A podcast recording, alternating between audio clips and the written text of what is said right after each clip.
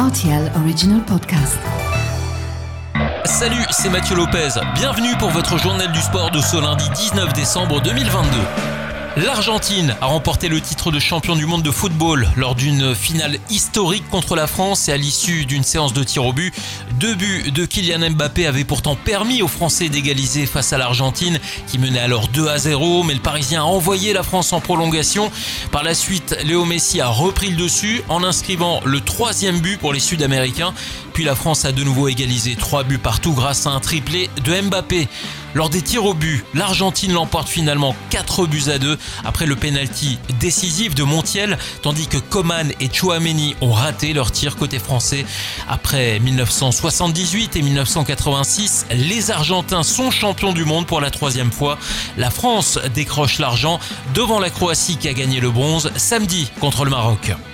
En natation, Julien Hinx s'est classé 35e sur 78 nageurs lors des championnats du monde de natation au petit bassin. Au-delà de sa performance, le Luxembourgeois a également battu le record national du 50 mètres crawl en petit bassin avec un chrono de 21 secondes et 57 centièmes. Le dernier record personnel de Hinx était de 21,78. Le nageur de la section sportive d'élite de l'armée a raté la finale en Australie à 28 centièmes près seulement. En cyclocross, Marie Schreiber décroche la sixième place à Val di Sole en Italie. Cette dixième manche de la Coupe du Monde a été remportée par Puck Peters et marquée par une chute de Van Empel contrainte à l'abandon. Quant à la luxembourgeoise, elle se classe septième au général. Marie Schreiber prendra le départ de la onzième manche le lendemain de Noël à Gavert en Belgique. Ce week-end en basket, on retiendra cette victoire sur le fil de Dudelange sur le parquet de la Lanterne Rouge. Le T71 a battu de justesse Effingen 81 à 79, qui écope de sa 13e défaite de la saison.